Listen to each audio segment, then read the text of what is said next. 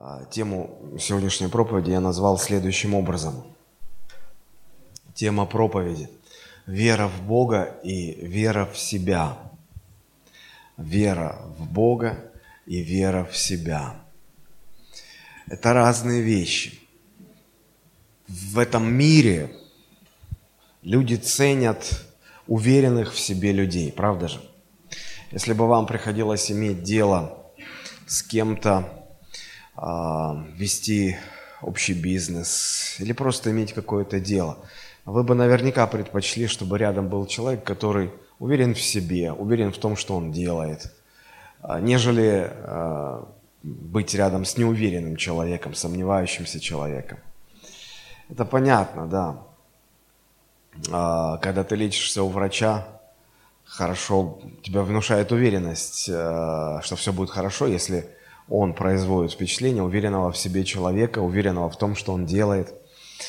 Но когда речь заходит о верующих людях, то здесь мы должны понимать, что либо мы уверены в Боге, либо мы уверены в себе, либо мы уверены в Божьем, в Божьей силе, в Божьей верности, либо мы уверены э, в своей надежности, в своих силах. И вот для человека верующего быть уверенным в себе – это не так хорошо. Потому что вот эта уверенность в себе или самоуверенность, она приходит на то место, где должна быть наша уверенность в Боге. Если человек э, уверен в Боге, имеет крепкую веру в Боге, то он понимает, что на себя полагаться ему не стоит. Это, ну не сказать, что это взаимоисключающие понятия, но они а, разные, они разные. А, Священное Писание говорит нам о том, что вера бывает разная. Помните, Христос призывал своих учеников и говорил, имейте веру Божью. Есть Божья вера – Христос также говорил, что бесы, а, ну не Христос это говорил, а э, апостол Иаков, да, говорил, бесы тоже веруют и трепещут. Есть вера бесовская, ну и есть, понятно, вера человеческая, когда речь идет об уверенности в себе, в своих силах. И не всякая вера спасает. Мы знаем, что а, Бог дает уверовавшему спасающую веру, вера, которая спасает. Можно было бы много говорить о разнице между этими видами веры, находить отличия, но мне кажется, наибольший и, самое главное, практический интерес представляет понимание разницы между верой в Бога и верой в самого себя. Потому что здесь э, мы для себя можем извлечь много важных истин – Вера в Бога и вера в себя или самоуверенность. Эти понятия часто путают. И не мудрено, потому что они похожи. Они, э, у них много общего. И то, и другое становится платформой для действий человека. И то, и другое дает человеку дерзновение. И человек с энтузиазмом приступает к каким-то действиям. И то, и другое придает человеку какую-то э, твердость, основание в жизни. Но все же это разные вещи, совершенно разные вещи. Они принадлежат к разным мирам, они ведут к разным последствиям. Если вера в Бога фокусируется на значимости Божьей, на силе Божьей, то вера в человек, вера человека в самого себя фокусируется на значимости самого человека, фокусируется на силах и способностях самого человека. И вот в этом смысле для верующего человека иметь самоуверенность, иметь веру в себя, это достаточно опасно, потому что это всегда приводит к крушению в вере, к кораблекрушению, как когда-то сказал апостол Павел, в вере. А вера в Бога, она крайне необходима. Я не хочу сказать, что верующие должны быть такие хлюпики, неуверенные. Они должны быть уверены, но прежде всего они должны быть уверены в Боге. а, акцент или, или вера должна опираться на Бога, на Его силу, на Его значимость. И менее всего на себя. Менее всего на себя. Почему я сказал, что вряд ли эти понятия можно считать взаимоисключающими, хотя на первый взгляд они производят такое впечатление? Наверное, потому что э, взаимоисключающие понятия, они э, исключают друг друга, либо то, либо другое.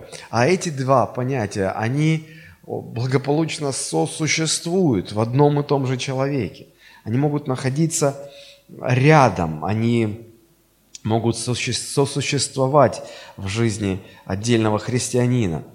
Я хотел бы рассмотреть э, различия между э, верой в Бога и верой в самого себя на примере апостола Петра. Он входил э, в состав 12 учеников Господа Иисуса Христа. И мы знаем, что если посмотреть на учеников, на этих 12 человек, они все очень разные. Мне кажется, Господь осознанно призвал очень-очень разных людей, разных по характеру, разных э, во всех смыслах разных людей.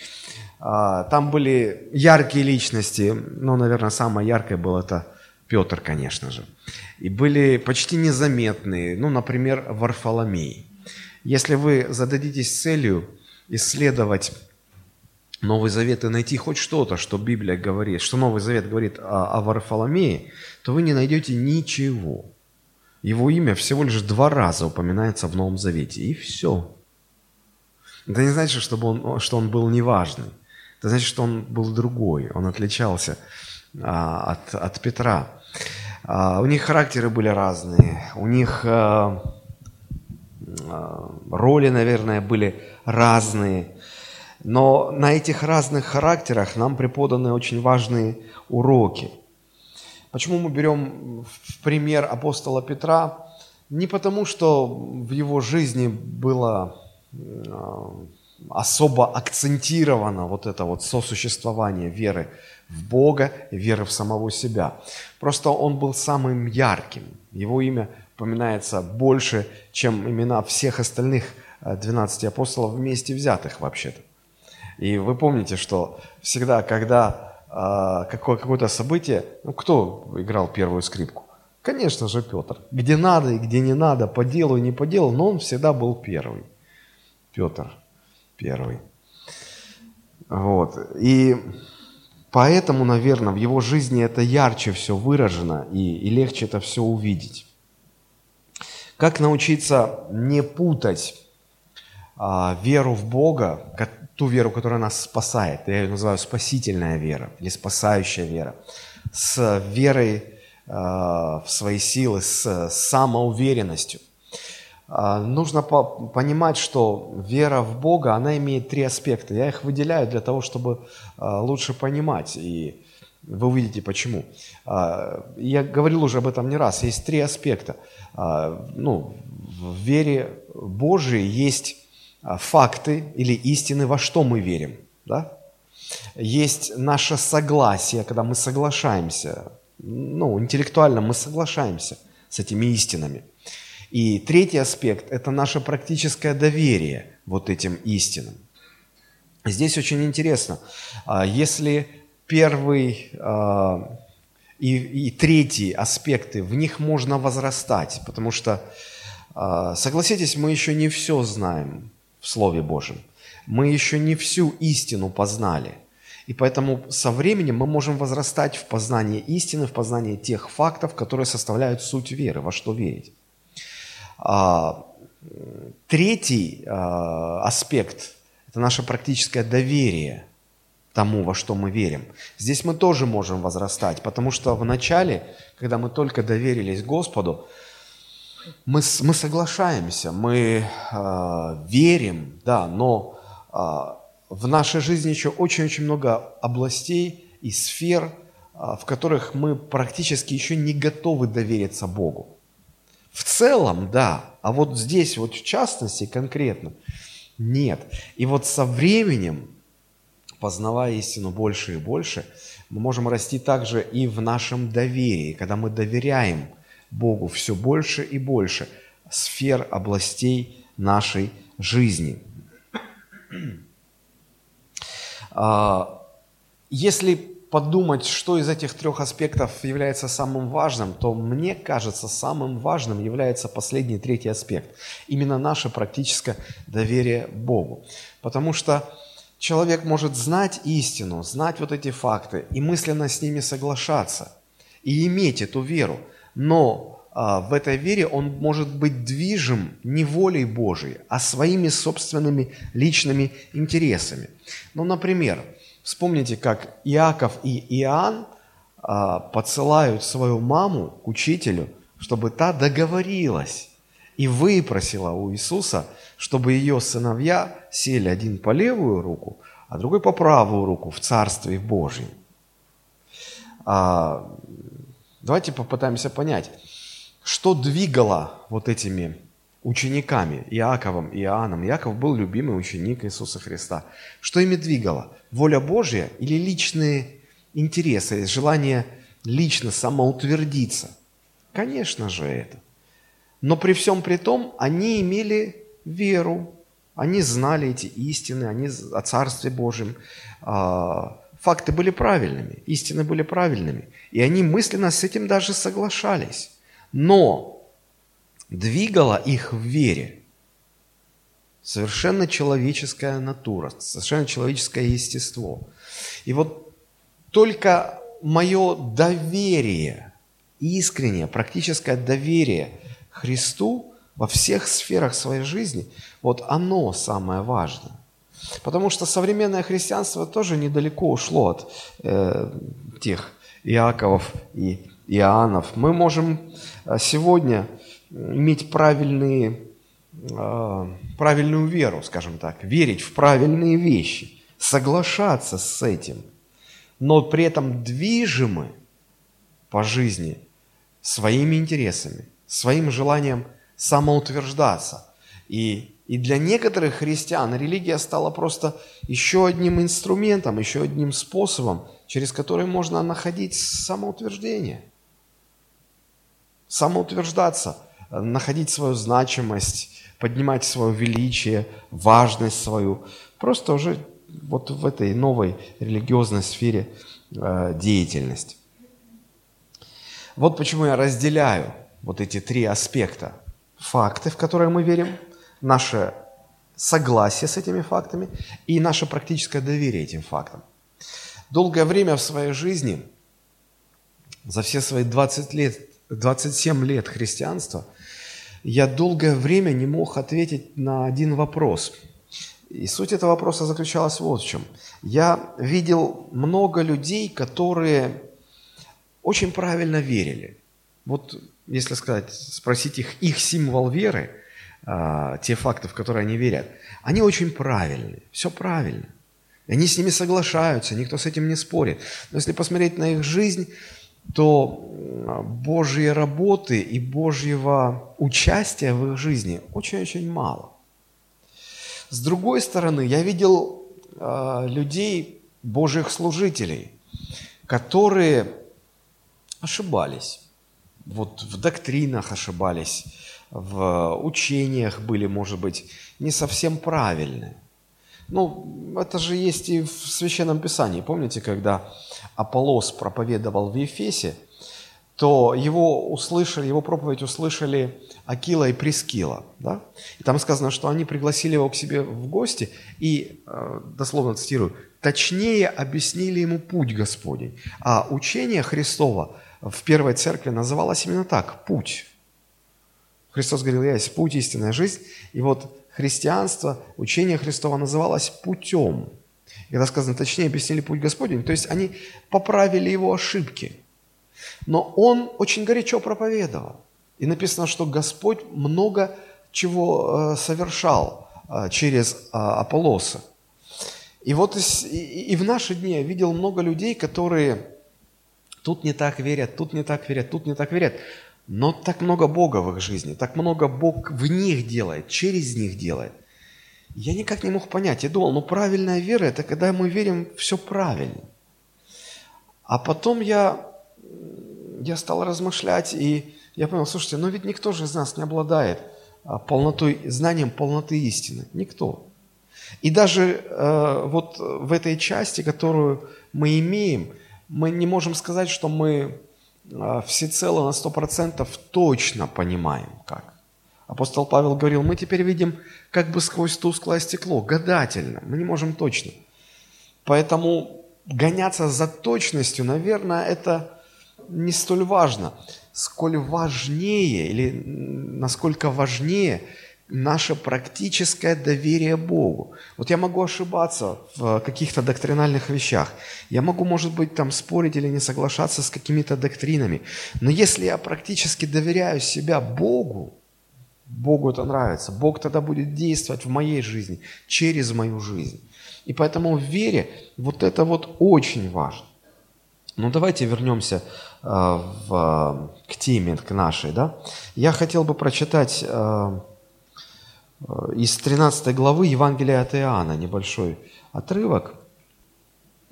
Мы, мы прочитаем с 33 по 35 стихи. Евангелие от Иоанна, 13 глава, с 33 по 35. А, помните, да, это вот э, тот самый вечер, где Христос учредил вечерю Господню, где дал новую заповедь. Читаем. «Дети, недолго уже быть мне с вами. Будете искать меня. И, как я сказал иудеям, что куда я иду, вы не можете прийти, так и вам говорю теперь. Заповедь новую даю вам, да любите друг друга, как я возлюбил вас, так и вы да любите друг друга. Потому узнают все, что вы мои ученики, если будете иметь любовь между собою. И дальше давайте прочитаем. Симон Петр сказал ему, Господи, куда ты идешь? Иисус отвечал ему, куда я иду, ты не можешь теперь за мной идти, а после пойдешь за мною. Петр сказал ему, Господи, почему я не могу идти за тобою теперь? Я душу мою положу за тебя. Иисус отвечал ему, душу твою за меня положишь. Истинно говорю тебе, не пропоет петух, как отречешься от меня трижды. Вот смотрите, мы а, много говорили а, вот об этих событиях, которые произошли в последний вечер перед распятием – Христос много очень важных истин передал в тот вечер. И вот мне бы хотелось сфокусировать ваше внимание на 33 стихе сейчас. Иисус говорит, дети, недолго уже мне быть с вами. Недолго уже. То есть он, он и раньше говорил, что э, приближается этот момент, но сейчас вот осталось буквально несколько часов до этого момента. И вот этим заявлением, что уже совсем почти не осталось времени, Христос как бы подчеркивает важность следующей истины. Он говорит, заповедь новую даю вам. А перед этим говорит, да, и как сказал я иудеям, что куда я иду, вы не можете прийти. А до этого недавно совсем состоялся разговор у Христа с иудеями, и, и те тоже требовали, ну-ка объясни, что значит ты к отцу идешь. Как это, как это понимать? Он говорит, вы не можете это понять. Он говорит, как а, я иудеям говорил, так я теперь и вам говорю, что вы не можете идти туда, а, куда иду я. Здесь наши пути расходятся. Вы остаетесь здесь, я иду к Отцу, и вы не можете. Тем более, послушайте, важное, что я хочу сказать. И Христос говорит о новой заповеди. Заповедь новую даю вам. То есть а, фактически Христос меняет а, очень многое. А, он говорит, что да, и в Ветхом Завете была заповедь о том, что нужно любить ближнего, но теперь меняется стандарт. Если раньше было сказано «любите ближнего как самого себя», то теперь я вам говорю, что любите друг друга, как я возлюбил вас. В этом принципиальная разница. И вот смотрите, делая такое важное заявление – а, Христос сталкивается с очень странной реакцией учеников, в частности Петра. Ну, потому что Петр всегда а, был таким выразителем общих настроений. И, конечно же, а, то, что у учеников было на уме, у Петра всегда сразу же было на языке. И вот смотрите, что Петр говорит. Очень примечательная его реакция. реакция его фокусируется не на той важной истине, которую Христос сказал. А что было важно? Он говорит, я вам заповедь новую даю. Вместо этого важного Петр фокусирует свое внимание на второстепенных вещах. Посмотрите, как он говорит. Смотрите, 37 38, 36, простите, стих. А, Христос сказал о, о, о новой заповеди, и потом Петр говорит ему, Господи, куда ты идешь? Иисус отвечал ему, куда я иду, ты не можешь теперь за мной идти, а пойдешь после. И Петр не унимается, а почему я не могу идти за тобой теперь? Ну и так далее. То есть нет, чтобы, услышав о новой заповеди, но, но, но поговорить об этом важно. Да? То есть, э, ну, ну, задали бы вопрос, а почему новая? Почему она новая? Ведь уже в Ветхом Завете тоже была заповедь любить друг друга. А в чем новизна? Чем она отличается от старой? В конце концов, а новая хорошо, а что делать со старой теперь? Вот об этом бы поговорить. Нет, это вот истина как бы Петром пропускается, и его внимание цепляется за второстепенные вещи. Говорит, подожди, ты сказал уходишь. Куда ты уходишь? Давай об этом поговорим. А почему я не могу идти? Христос говорит, да не можете вы идти. А почему я не могу идти? Смотрите, вот одна из а, главных проблем духовной незрелости заключается в том, что духовно незрелые люди, они всегда отвлекаются на второстепенные вещи, совершенно не понимая главной сути того, о чем с ними хотят говорить. То есть духовная незрелость, она не способна отличать главное от второстепенного. Я наблюдал этот эффект в общении очень-очень много раз, в общении с духовными младенцами. А, вот новообращенные люди, говоришь с ними о важных вещах, о, доверии Господу, они пропускают важное и цепляются за второстепенно. Ну, например, говоришь о жизни вечности с Богом, о Новом Иерусалиме, о, о славе Христа, которая там будет. И они вопросы задают типа такого. Пастор, а правда там будут бордюры из прозрачного золота? Пастор, а мы там... Э, все понятно, да. Как вот мы вот всю вечность там будем славить Христа? Нам скучно не, не станет? А, а кушать мы там будем? А что? А, но если мы будем кушать, а в туалет мы будем ходить? Унитазы там тоже золотые? Будут ли они вообще? А, а там не будет, там не женятся, замуж не выходят. А секс там будет? Как? Секса там не будет? Вы когда-нибудь сталкивались с подобными вещами? Ты хочешь ему донести какую-то духовную, важную истину. Он это пропускает, и внимание его цепляется за какие-то второстепенные, неважные вещи. И, вместо того, чтобы увидеть главное, сфокусироваться на главном, духовная незрелость всегда цепляется за вот эти неважные второстепенные вещи, возводит их на пьедестал, и человек уже готов бросить Христа и отказаться следовать за ним, только потому что на небесах секса не будет. Я говорю, ты послушай, ну это мужчины обычно. Я говорю, послушай, если Бог, который придумал для земных существ секс, да? А земное все очень сильно ограничено. И тебе так вот это, тебе кажется, это верхом блаженства. Неужели ты думаешь, что там, в вечности, когда ты не будешь ограничен физическими а, ограничениями, да, и ты будешь вечно жить, неужели Бог там не обделит тебя, там не будет чего-то, что гораздо лучше всего этого? Неужели ты так думаешь? Чего ж ты цепляешься-то за эту конфетку, когда тебе хотят торт дать? Вообще, кондитерскую фабрику подарить. Ну вот так вот. Вот в этом их проблема и заключается. А, и вот Христос говорит про любовь, про новую заповедь. А, а Петр важное откидывает в сторону и наставит. Нет, ты скажи, куда ты собрался идти? И самое важное, почему я не могу с тобой пойти. Мы всегда с тобой ходили, а, а вот я вот думаю, как, как же это, наверное, расстраивало Христа. Почему я так думаю? Потому что меня вот такие вещи расстраивают. Даже больше скажу, честнее скажу, меня это раздражает порой. Да и, собственно говоря, Петр-то ведет себя очень назойливо. И вот знаете, когда, когда люди так себя ведут, они открываются, они нарываются на, на откровенность. И вот и Петр так нарвался на откровенность Христа. Христос буквально его осаждает. Смотрите, Петр в качестве аргумента серьезности своих намерений говорит, Господи, почему я не могу за тобой идти? Я же душу мою положу за тебя.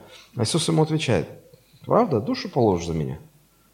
Так вот, слушай, петух еще не пропоет, не успеет пропеть, как ты трижды от меня отречешься. Это было, ну, это было обидно, так скажем. Как это?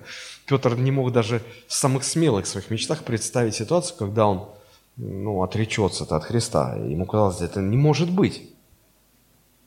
И э, вообще-то это уже второй раз, когда Петр нарывается на, на такую откровенность. Первый раз, когда, помните, он стал отговаривать, Господи, да не надо на крест.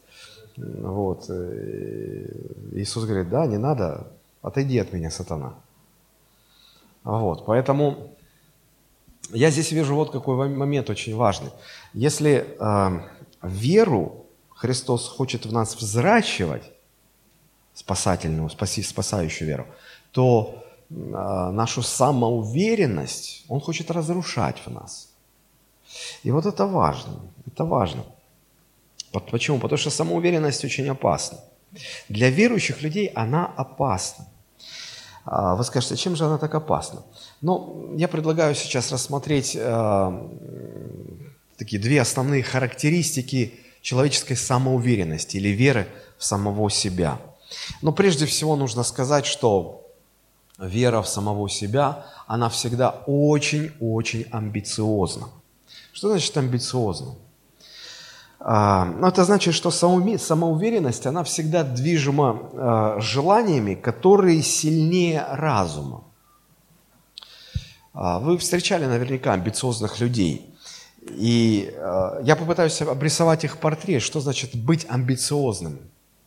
А вы вспоминаете этих людей, и я думаю, что вам это поможет лучше понять то, о чем я говорю. А, мне кажется, что амбициозность – это всегда победа желания человека самоутвердиться, победа над, над здравым разумом, потому что э, амбициозный человек всегда, в нем, в нем как пружина, вот это такое желание взять на себя больше, чем он способен. Он, ему кажется, что он может это сделать, и он заявляет, что он это сделает, а разум ему кричит, не, не сдюжишь, не сможешь, не получится. И он затыкает рот разуму. Говорит, нет, получится. Нет, смогу. И вот душа побеждает здравый смысл, предвкушая сладость грядущего самоутверждения. Таким образом, человек, амбициозный человек, он очень часто попадает э, в не очень хорошие ситуации. А, также было с Петром. Также было с Петром. А, Священное Писание предупреждает нас, чтобы мы избегали амбициозности. Я понимаю, что в мире амбициозные люди ценятся. Даже когда принимают на работу, там иногда такое качество требуется, вот, нужно быть амбициозным. Но Священное Писание учит нас убегать амбициозности. Это написано в, во втором послании к Тимофею, 2 глава, 22-23 стихи. Я прочитаю сначала синодальный перевод, 2 Тимофею 2, 22 и 23, а потом современный. Написано, юношеских похотей убегай, одержись правды, веры, любви, мира и так далее. А, вот это вот юношеских похотей убегай. А, в русском переводе это звучит так, в синодальном, как будто речь идет о сексуальных каких-то похотях, о сексуальных каких-то вот таких нездоровых желаниях. Но вот современный перевод, он как-то более точно говорит. Смотрите, сказано, избегай юношеских страстей и стремись к справедливости, вере, любви, миру со всеми, кто чистым сердцем призывает Господа. Но если посмотреть в оригинальный текст, вот это вот слово, которое в современном переводе переведено как страсти или в синодальном как похоти, то это греческое слово, которое, наверное, более правильно перевести как амбиции. Э, здесь речь идет именно об амбициях, когда человек переполнен очень сильными желаниями, которые превышают его способности и противоречат таким образом здравому смыслу. Вот как раз эти амбиции нужно брать под контроль, потому что ты желаешь того, чего ты сделать не можешь.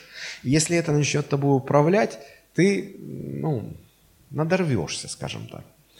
Поэтому нужно убегать от этих вещей, брать их под контроль, а не, не допускать, чтобы наоборот, они взяли верх и управляли нами. Почему сказано юношеских? Потому что это более свойственно молодым людям. Но согласитесь, а, если уж э, и есть где много амбициозных таких вот а, личностей, то это среди молодых. Те, которые постарше, они уже пообломались, жизнь их уже побила, помотыляла, и они уже где-то поняли, что ну, не надо спорить с разумом. Вот. А среди молодых людей им кажется, что им море по колено, и поэтому вот поэтому они названы юношескими. Это больше связано, а, больше свойственно молодым людям.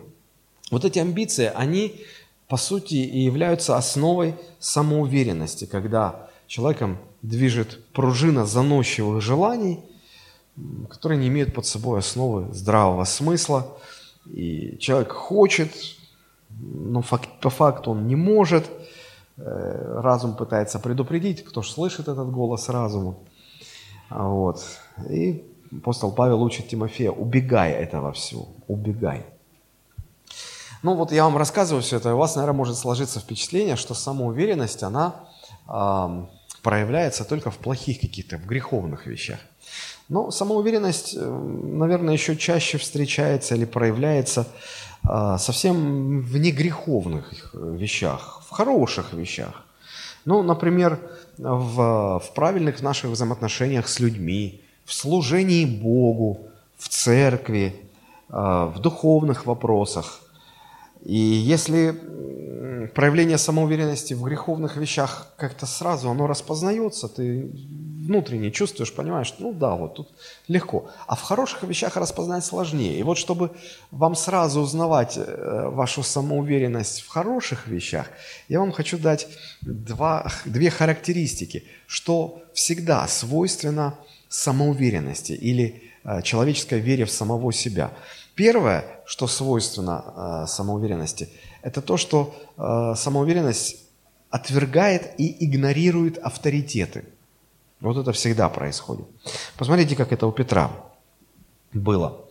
А, Христос делает недвусмысленное утверждение и говорит, дети, недолго уже мне быть с вами, будете искать меня, и, как я сказал иудеям, что куда я иду, вы не можете прийти, так и вам говорю теперь. Христос заявляет, что Он и раньше об этом говорил, а вот сейчас Он об этом еще раз говорит, потому что время уже близко, и э, он говорит, что это я говорил тогда иудеям, а теперь вам тоже самое говорю. Вы не можете идти за мною туда, куда я иду, по крайней мере, сейчас не можете. Казалось бы, ну, так много об этом сказано, так много на эту тему проговорено. И в этой проповеди вам, наверное, уже надоела эта цитата, да? И казалось бы, ну, это должно быть достаточно, чтобы ученики поняли. Однако по крайней мере, Петру оказалось этого недостаточно. И он э, засомневался, поставил под сомнение. Серьезно? Не, не может быть. Как это? Я же по воде, я даже по воде за тобой ходил. А что, тут ли не сдюжу? Чувствуете самоуверенность? Да? Но я хотел бы здесь обратить ваше внимание на то, как Петр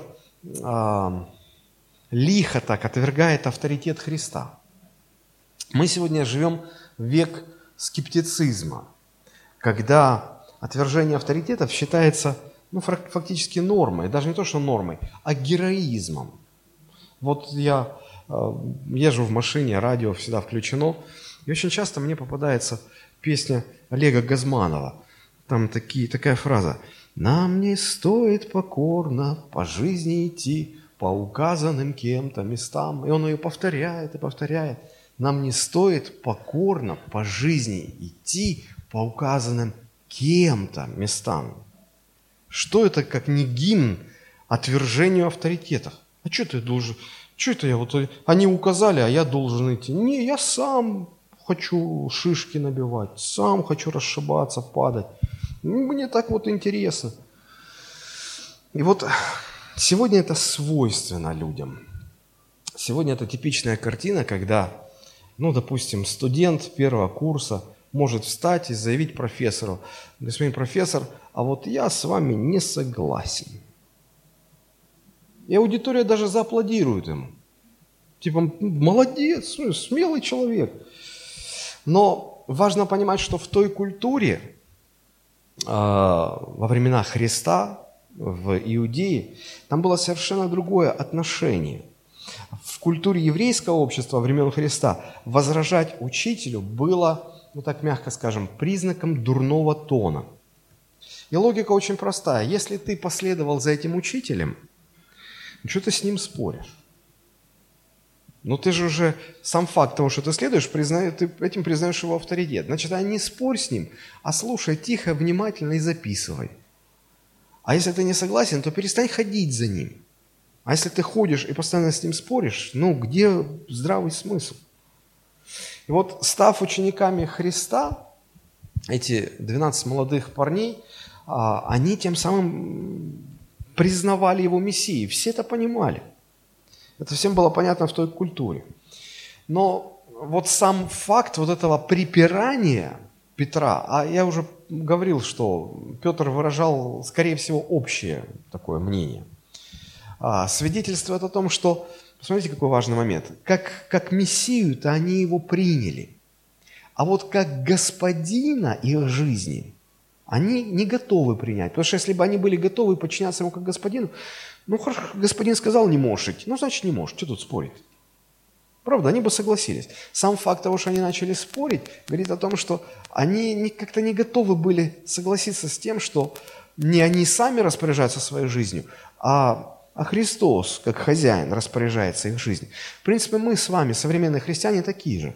Мы охотно и с радостью принимаем Христа как Спасителя. Да кто же не хочет, чтобы нас спасали? Господи, вот я, спасай меня, пожалуйста.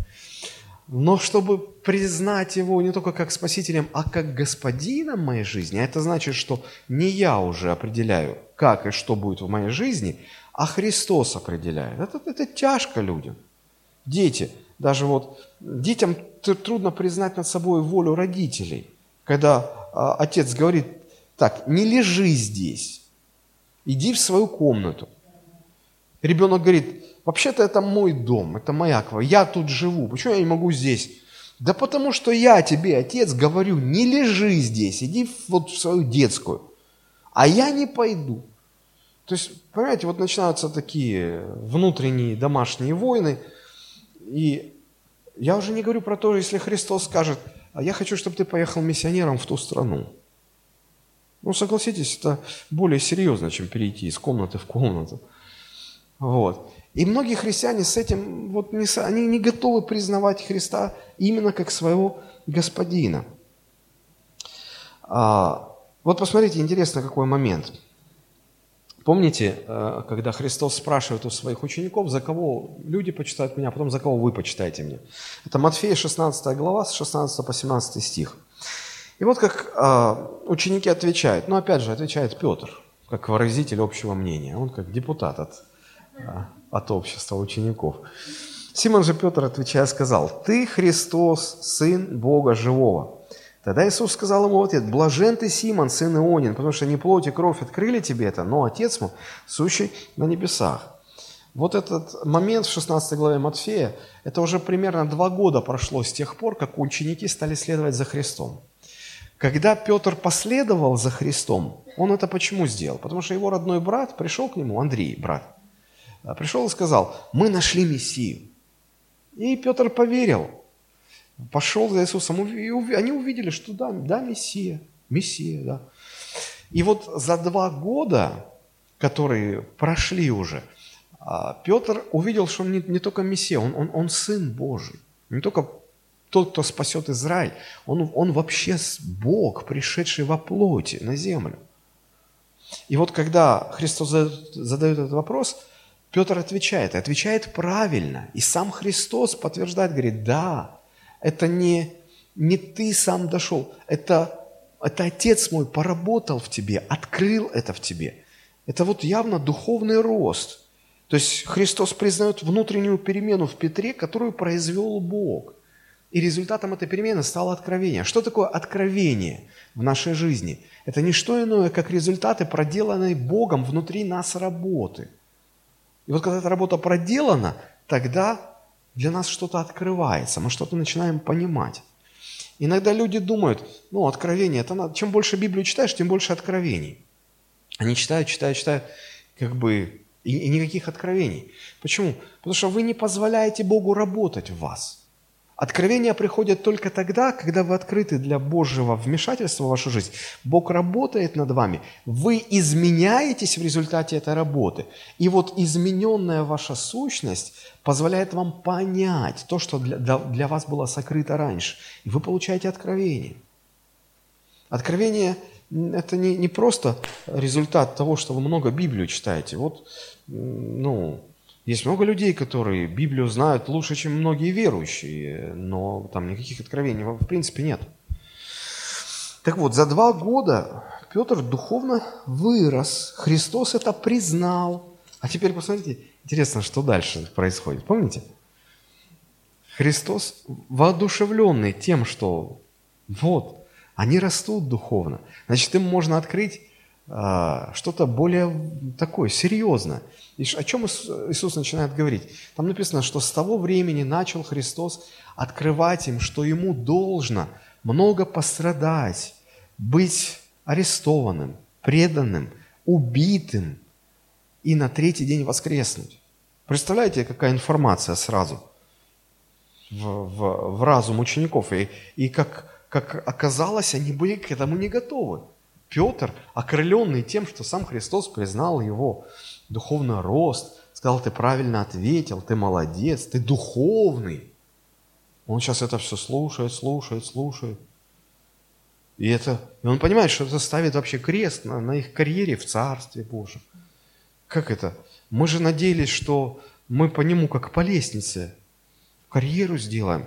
А тут он что говорит? Он говорит, что его арестуют, убьют – там не важно, что он про воскресенье говорит. Убьют его, его не будет. Как? А мы? А мы? А как же мы? И вот движимый этим страхом, он подходит к Иисусу. Смотрите, Матфея 16 глава, 22 стих. «И отозвав Христа, Петр начал, слово, прекословить ему». Будь милостив к себе, Господи, да не будет этого с тобою. Нарывается. И таки нарвался. И вот Христос, обратившись, сказал Петру, отойди от меня, сатана. Ты мне соблазн, потому что думаешь не о том, что Божие, а что человеческое. Я представляю, что творилось в душе у Петра. Как сатана? Какой сатана? Где сатана? Я сатана? Да, ты сатана. Как сатана? Я только что был духовный, а сейчас сатана, ничего себе дела. Как это? Мне же плоть, не плоть и кровь открыли. А тут, как это, не может же в одном человеке течь и горькая, и сладкая вода. Оказывается, в одном человеке одновременно могут быть эти два вектора. Божий и человеческое. Петр, смотрите, говорит о деле Божьем. Фактически, что плохого? Ведь Петр же с добрыми намерениями.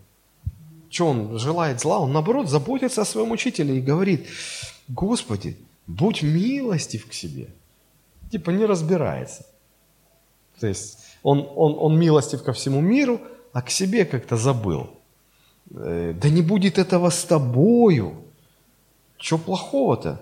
Заботиться о Божьем деле, заботиться о, о своем учителе. А плохое я объясню в чем.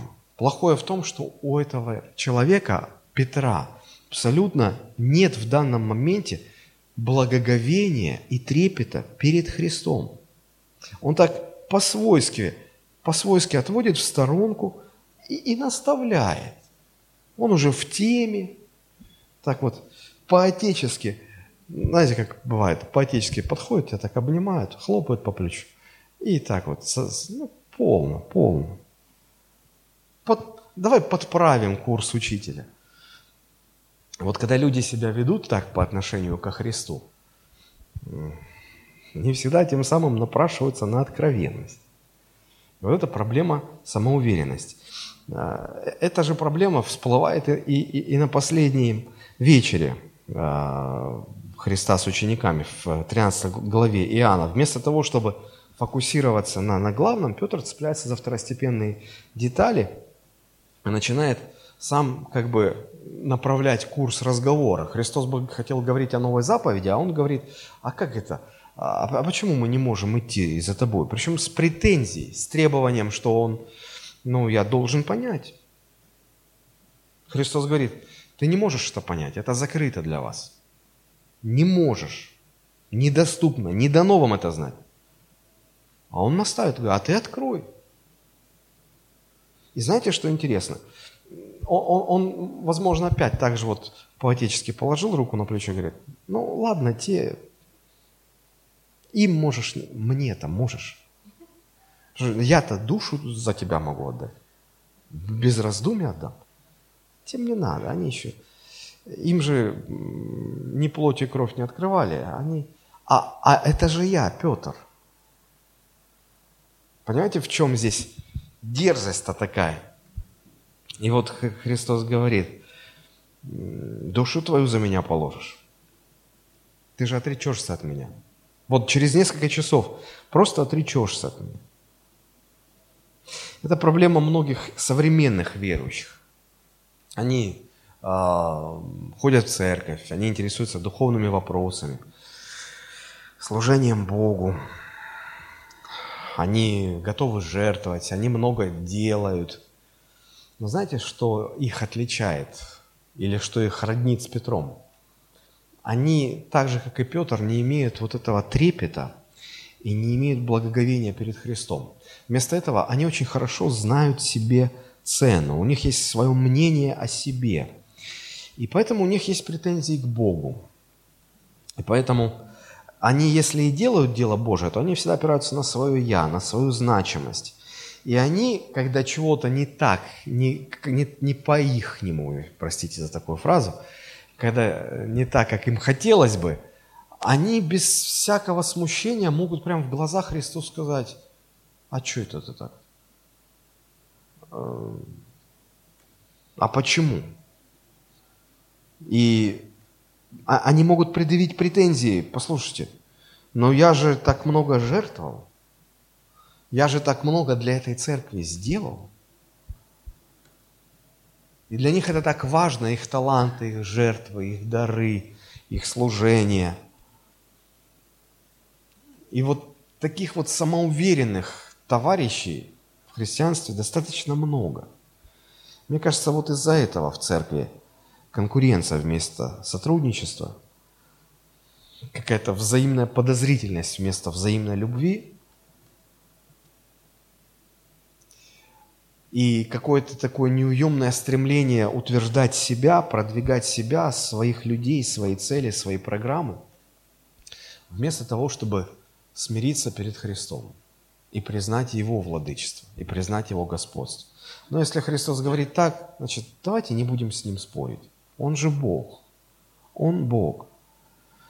А Петр посчитал, что это нормально. Господи, ну ты ты говоришь, что никто не может идти, и теперь ты нам говоришь, что не можешь идти, что мы туда не можем идти. А почему это я не могу? А почему? Ну, ну сказали тебе нет, значит нет.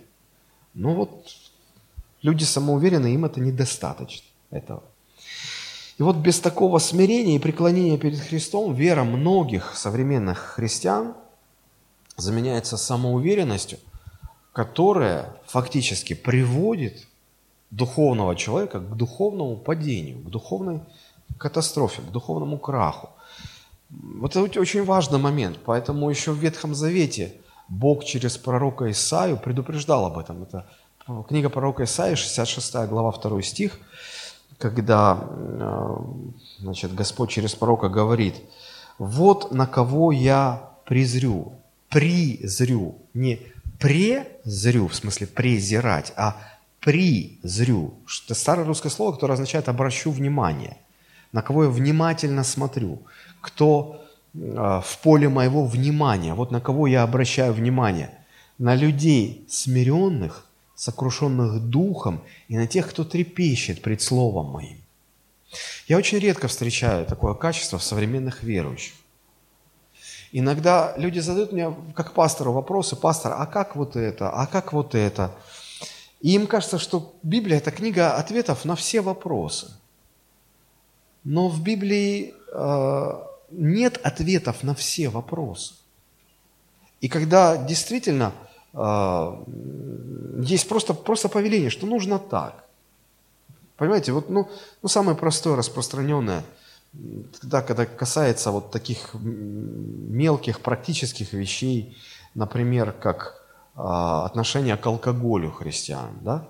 Но апостол Павел говорит, не упивайтесь вином, не употребляйте вина.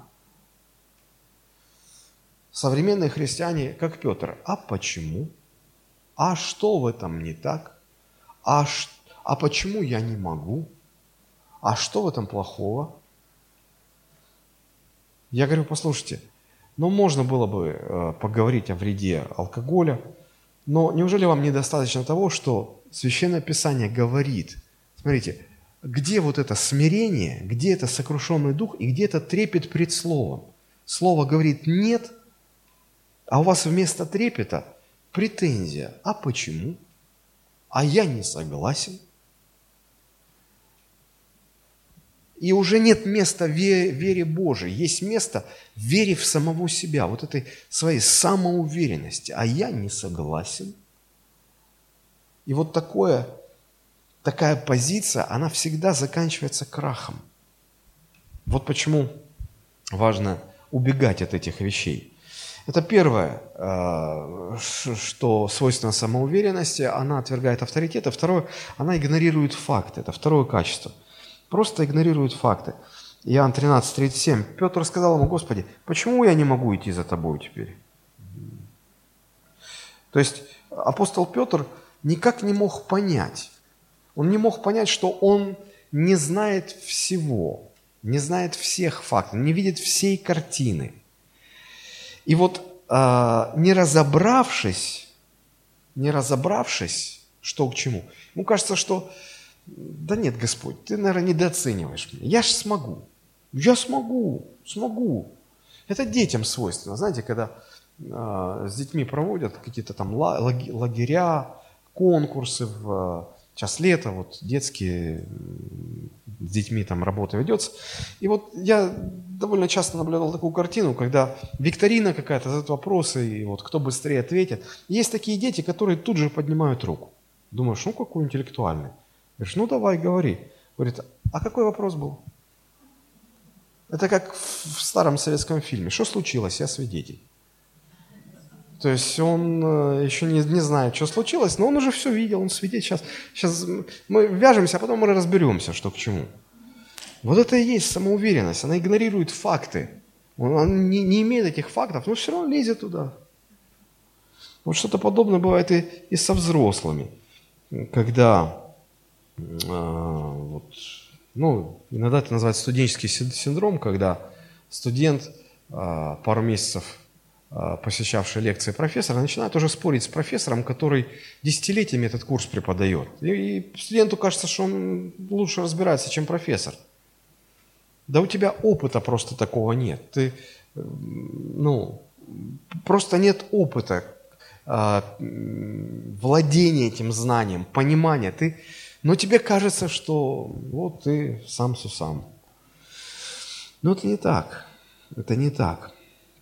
И вот Петр искренне а, себе не мог представить ситуацию, в которой он бы оставил Христа. Тем более отверг Христа. Тем более отверг Христа. И, конечно же, это а, вот, приводило его а, к такому состоянию. И Петр, не понимая, о чем говорит Христос, вот он себя так вел. Складывается ощущение, что учитель и ученики, они как бы шли параллельными курсами. Христос идет к страданиям, к Голгофе, к смерти, а ученики идут в царствовать, места делят по дороге. Вот, какие-то векторы такие вот, параллельные. И чем дальше, тем, тем больше дороги расходятся, и тем больше недопониманий у учеников. И это тоже очень похоже на современных христиан, потому что ну, сегодня что же самое. Сегодня не только отдельные верующие, иногда даже целые церкви идут параллельным курсом. Христос в одну сторону, а мы в другую сторону. Смотрите, апостол Павел пишет, наше же жительство на небесах, откуда мы и ожидаем Спасителя нашего, а, и так далее, и так далее. Вот. А у нас как? Мы, верующие, очень часто связываем всю свою жизнь, всю свою веру с земным. И когда э, на земле у нас что-то устраивается, мы радуемся, это раз радует, мы же за это и молимся. А когда что-то не складывается, мы расстраиваемся, печалимся, впадаем в депрессию. И э, если бы вам удалось побывать на многих-многих молитвенных собраниях сразу, вы бы увидели, что а, если посмотреть, вот это вот молятся о земных каких-то вещах, а это молятся о небесных то вот молитва о земном, наверное, было бы 99%. По сравнению с одним процентом, если кто-то там молится о чем-то небесном. Вот, вот мы такие. Мы такие. Мы, мы игнорируем факты того, что а, вечность важнее земной жизни, что вечные ценности важнее земных ценностей. Мы это где-то знаем, слышали, соглашаемся так, но по факту мы это игнорируем. И вот это также приводит к самоуверенности. И вот очень часто самоуверенность и вера Божья, они живут рядом, в одном человеке. И одно похоже на другое, поэтому трудно отличить. Но справедливости ради стоит сказать, что в апостоле Петре также была и настоящая вера Божия, спасительная вера в Бога, потому что иначе он бы не вернулся ко Христу после отречения. Там же не только Петр отрекся, там Иуда отрекся еще. Вот Иуда не смог вернуться, потому что не было в нем веры Божьей. А Петр смог, потому что все-таки вера была. Вера была. И э, это настоящая вера. Э, вот я бы хотел тоже немножечко э, характеристики этой настоящей веры рассмотреть. Э, Мартин Лютер э, когда-то писал, а, в одной из своих работ, он, он говорил такие слова, «Грех – это эгоцентричное стремление утверждать самоправедность, противясь Богу. Это нежелание позволить Богу быть Богом, позволить Ему определять все и править всем». Он, он понял это, когда, а, уйдя в монастырь, чтобы приблизиться к Богу, чтобы достигнуть праведности Божией, он занимался истязанием, физическим истязанием самого себя, а, желая достигнуть праведности. Но достаточно быстро он пришел к пониманию того, что движим-то он был не Богом, а, а желанием самоутвердиться. И вот он сделал такой вывод о грехе. И э, говоря о нашей вере, вот если мы зададимся целью описать основные характеристики э, спасающей веры, Писание говорит, что э, вера наша не является статичной величиной. Она э, растет, она должна расти, она должна становиться больше и поглощать нас все больше и больше. И растет вера в основном, помните, я говорил про три аспекта. Факты – наше согласие с фактами и наше доверие этим фактам. Растет она в основном вот в третьем аспекте, когда мы больше и больше начинаем доверять Богу. Доверять Богу. Помните, а, про Авраама сказано, что Авраам, поверив Богу, оставил свой родной город, Ур-Халдейский. Это была начальная точка его веры. А, там он был, там его веры хватило, чтобы уйти из своего города. И дальше Бог его вел на протяжении 25 лет, когда его вера возрастала. И а, он проходил через трудности, ситуации его изменяли. Были ситуации, в которых он ошибался, в которых он побеждал, но больше все-таки ошибался. Поражение за поражением следовали – но они взращивали его веру. И вот пришел момент, когда он настолько готов был доверять Богу во всем, что когда Бог, у него родился сын, уже обещанный ему, когда Бог пришел и сказал, отдай мне своего сына в жертву. Авраам был настолько готов доверять Богу, что он даже не стал спорить. Он, он не стал спорить. Он взял и пошел. Конечно же, Бог не допустил этого. Бог остановил Авраама, он сказал, я хотел проверить, как много я для тебя значу, как много ты готов ради меня сделать. Сын остался жив, все. Но, но Бог увидел, что вот э, вера его в той точке 25 лет назад, и вера э, уже там больше 30 лет даже прошло, она выросла, она выросла. Но прежде чем она выросла, его эта вера много-много ошибалась. Настоящая вера – это не та, которая никогда не ошибается. Настоящая вера всегда много ошибается. Это первая характеристика настоящей веры. Она много ошибается. И это нормально. Все герои веры ошибались в процессе становления веры. И Петр не исключение. Смотрите, а, ошибки, конечно, нам не нужно искать эти ошибки на свою голову самим. И не, не нужно легко к ошибкам относиться. Но, но важно понимать, что они будут. Они будут. Как Бог относится к нашим ошибкам? Посмотрите, когда Христос говорил Петру вот эти слова, «А, «Душу твою за меня положишь», я тебе истинно говорю, не пропоет петух, как отречешься от меня трижды. Знал ли Христос, что Петр отречется? Знал, конечно. Видел он эту всю самонадеянность? Видел. И в то же время, как он относится? Он не отказывается от своего ученика. Он говорит, Петр, Петр, а я так на тебя надеялся. Я, я же на тебя ставку делал, а ты... Ай, все, иди, короче. Нет, он не оставляет его. Он не отказывается от своего ученика. Посмотрите, в 36 стихе, как сказано, Иисус, отвечая ему, «Куда я иду, ты не можешь теперь за мной идти, а после, когда это после? Когда ты уже отречешься, когда ты упадешь, когда ты восстановишься после падения, а после пойдешь за мною, а после пойдешь за мной. Сейчас не можешь, после пойдешь.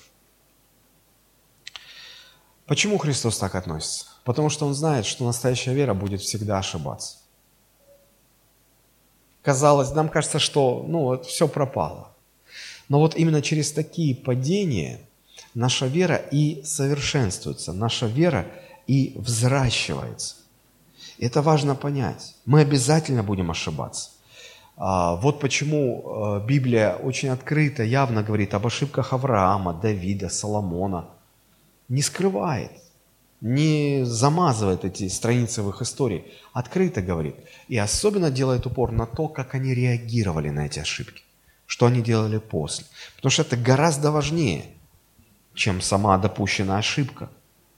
Настоящая вера всегда будет ошибаться, но а, именно через эти ошибки настоящая вера и растет.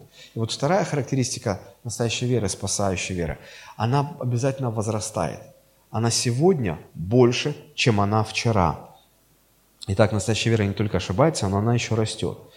А, ошибки бывают иногда настолько тяжелые, что нам бывает стыдно перед Богом, перед людьми, перед самими собой.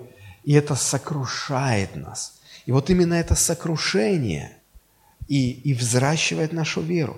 Ошибки приводят к сокрушению, к поражению. Мы, мы расстаемся со своими иллюзиями, и это выводит нас на новый уровень, на новый уровень веры.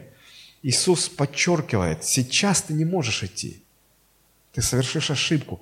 А после, после пойдешь за мной. Это удивительно.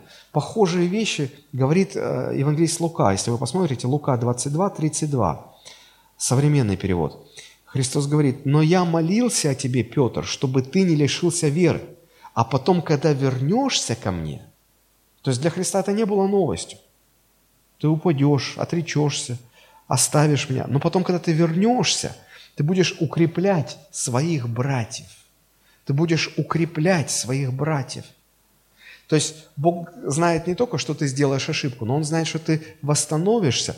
И это сокрушение позволит тебе вырасти, возрасти духовно так, что ты уже сможешь другим помогать. И вот согласно историческим данным, апостол Петр, пережив отречение, а потом восстановившись и э, став фактически одним из столпов церкви, его служение было чрезвычайно важным. Я как-то уже говорил об этом. А, то время Первой Церкви – это время жесточайших гонений. Очень часто верующих ставили перед выбором. Или ты отрекаешься от своего Христа, и мы сохраняем тебе жизнь, или ты остаешься верным своему Христу, а мы лишаем тебя жизни. И достаточно много было тех, кто, у кого не хватало силы духа, кто малодушничал и и отрекался, и про себя, сам себя как бы убеждал и говорил, ну это я при всех отрекусь, а в душе-то я верю. Я вот сейчас просто, я просто скажу, вот им скажу, что да, я отрекаюсь, меня отпустят, но я вернусь, я буду ходить в церковь, я продолжу ходить, я-то в душе верю. Они потом возвращались к себе в общину, а общины их не принимали. Общины их отвергали, клеймили этим э, позором. Ты, ты отрекся, ты предатель. И вот Петр находил этих, а куда тем деваться? Куда тем? Они, как Иуда, налагали на себя руки многие. И Петр их находил, брал за шкирку и говорил им, послушайте, я тоже когда-то предал Иисуса. Я тоже когда-то предал своего учителя. И я тоже так был разбит, как и вы сейчас. Но Он пришел ко мне. Он простил меня. Он омыл меня. Он восстановил меня – и он сказал, паси агнцев моих. Если он так любит меня, значит, он также любит и вас. Да, вы упали, да, вы отреклись, да, вы согрешили, но он может простить вас, он хочет простить вас. И он приводил этих людей снова в общину. И э, руководители общин говорили, мы не можем их принять, они предатели, они, от, они отступники, они отреклись, они отреклись. Он говорил, а я тоже отрекся. Вы меня выгоните? Нет, ты же апостол, ты Петр, как мы... А Бог не смотрит на лица. Если Он меня принял, Он и их принимает. И вот благодаря этому служению Петра столько душ было возвращено ко Христу. Столько душ. Но он не смог бы это сделать, если бы он тогда не ошибся. И вот эти ошибки, они взращивают нашу веру. Один из э, самых влиятельных, известных английских проповедников XIX века Джордж Мюллер писал в своих заметках, «Бог наслаждается, взращивая веру своих детей. Наша вера, хрупкая в начале, развивается и укрепляется все больше и больше в нас – Вместо стремления избежать трудностей перед победой и упражнений в терпении, нам нужно быть готовыми принимать их из Божьей руки как средство роста – я говорю, и говорю это осознанно, испытания, препятствия, трудности и иногда поражения являются пищей для нашей веры. Вспомните, а, какое глубочайшее поражение пережил Моисей, прежде чем стал вождем народа израильского. Ему исполнилось 40 лет, он узнал, что он еврей, а он воспитан был как э, сын фараона. И он пошел, видел, как братья его же дерутся друг с другом. Он пришел, хотел их помирить. И так получилось, что он, защищая одного, убил другого. Убил надсмотрщика. И те убежали в страхе. Они же не, не, могли понять, что он хочет. Он же сын фараона. На следующий день он шел по городу, и он увидел, как два еврея уже дерутся. И он сделал им замечание, говорит, вы же братья, зачем вы ссоритесь? А те испугались, говорили, иди отсюда, ты что, хочешь убить сейчас одного из нас, как ты тогда охранника убил? И Моисей, он, он старался помочь, но он ничего не, у него не получалось. И вот это поражение, он вынужден был убежать. Он 40 лет пас овец, прежде чем Бог его поставил в служение. А Давид, разве он сразу стал царем?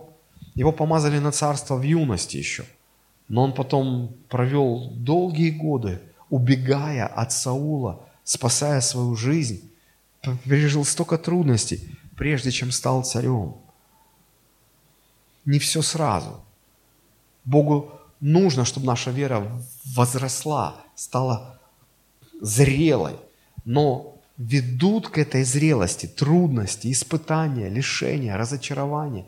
Если мы, идя этим путем, будем хранить в себе веру в себя, самоуверенность, мы разобьемся. Мы, как Иуда, закончим жизнь самоубийством. плохо закончим. Но если в нас будет вера Божья, тогда мы, пройдя все трудности, станем только еще сильнее. И чтобы у вас не сложилось впечатление, что вера, настоящая вера всегда связана с какими-то ошибками, поражениями, трудностями. Третья характеристика. Настоящая вера, в конце концов, побеждает, всегда побеждает. Смотрите, Христос говорил, куда я иду, ты не можешь теперь за мной идти, теперь, а после, после, после пойдешь за мной. Пойдешь, победишь обязательно. И вот когда а, воскресший Христос встречается с Петром, это Иоанн 21 глава, 17 стих, говорит ему в третий раз, «Симон Ионин, любишь ли ты меня?» Петр опечалился, что в третий раз спросил его. И сказал ему, «Господи, ты все знаешь. Ты знаешь, что я люблю тебя». Иисус говорит ему, «Паси овец моих». «Истинно говорю тебе, когда ты был молод, то припоясывался сам и ходил, куда хотел. А когда состаришься, то прострешь руки твои, и другой припояшет тебя и поведет, куда ты не хочешь». Сказал же это, давая разуметь, какой смертью Петр прославит Бога. И сказав сие, говорит ему, иди за мной. Тогда он говорил, теперь не можешь, потом сможешь. И теперь говорит, теперь иди за мной. Настоящая вера всегда приводит к победам. Апостол Иоанн пишет, «И сия победа, победившая мир, есть вера ваша». Поэтому это всегда радует. Нас ждет победа, нас ждут победы. И, конечно, далеко не всем дана такая честь умереть за Христа, как это было дано Петру. Но абсолютно всем дана честь прожить свою жизнь для Христа. Раньше я всегда боялся. Я боялся гонений, я боялся, что вот будет такое, как во времена Первой Церкви, и тебя поставят перед выбором, и ты просто умрешь. И знаете, со временем я стал понимать, что умереть за Христа, наверное, проще и легче, чем продолжать жить полностью для Христа. Вот жить для Христа сложнее, чем умирать. Поэтому каждому из нас дана эта честь жить для Христа. Жить для Христа. В заключение я хотел бы задать вам несколько вопросов. Проверьте себя, имеете ли вы эту спасающую веру, которая признает Христа Мессией, Сыном Божьим, принимает его не только как Спасителя, но и как Господа. Заметьте, у Иуды не было этой веры, и поэтому он закончил плохо. У Петра эта вера была, несовершенная, но была и она привела его к победе. Второй вопрос. Поразмышляйте, в каких ситуациях, понаблюдайте за собой, в каких ситуациях ваша вера подменяется вашей самоуверенностью. Они очень похожи. И то, и другое дает дерзновение, и то, и другое дает вам почву, на которую вы опираетесь, чтобы двигаться дальше. Но избегайте самоуверенности. Замените самоуверенность на веру в Бога. Следующий вопрос. А рассматриваете ли вы трудности, скорби, страдания как, а, как средство, через которое ваша вера возрастает? Я стараюсь себе почаще об этом напоминать, когда мне тяжело, когда мне трудно, когда мне кажется, ну почему все так, ну почему все так. я ободряю себя тем, что Бог проводит меня через это для того, чтобы взрастить мою веру. Я вспоминаю Моисея, я вспоминаю Давида, я вспоминаю Авраама, я вспоминаю других героев веры. Они к своим победам тоже шли через большие-большие трудности. И последний вопрос. Служат ли ваши ошибки и ваши провалы более глубокому пониманию вашей нужды в Боге, вашему упованию на Него? Мы пели в начале песню «Ты нужен мне» вот, вот эти трудности, ваши ошибки, провалы, когда вы, когда вы проваливаете экзамены, когда вы оказываетесь ну вот, на дне. Помогает ли это вам больше и больше понимать, что вы с каждым днем все больше и больше нуждаетесь в Господе? Нуждаетесь в том, чтобы уповать на Него. Я хочу молиться сейчас вместе со всеми о том, чтобы Бог помог нам все дальше и дальше уходить от самоуверенности и все больше и больше возрастать в вере, практическом доверии нашему Господу Иисусу Христу. Вы согласны? Давайте мы поднимемся и помолимся. Господь, мы благодарны Тебе за Твое Слово, которое учит нас, наставляет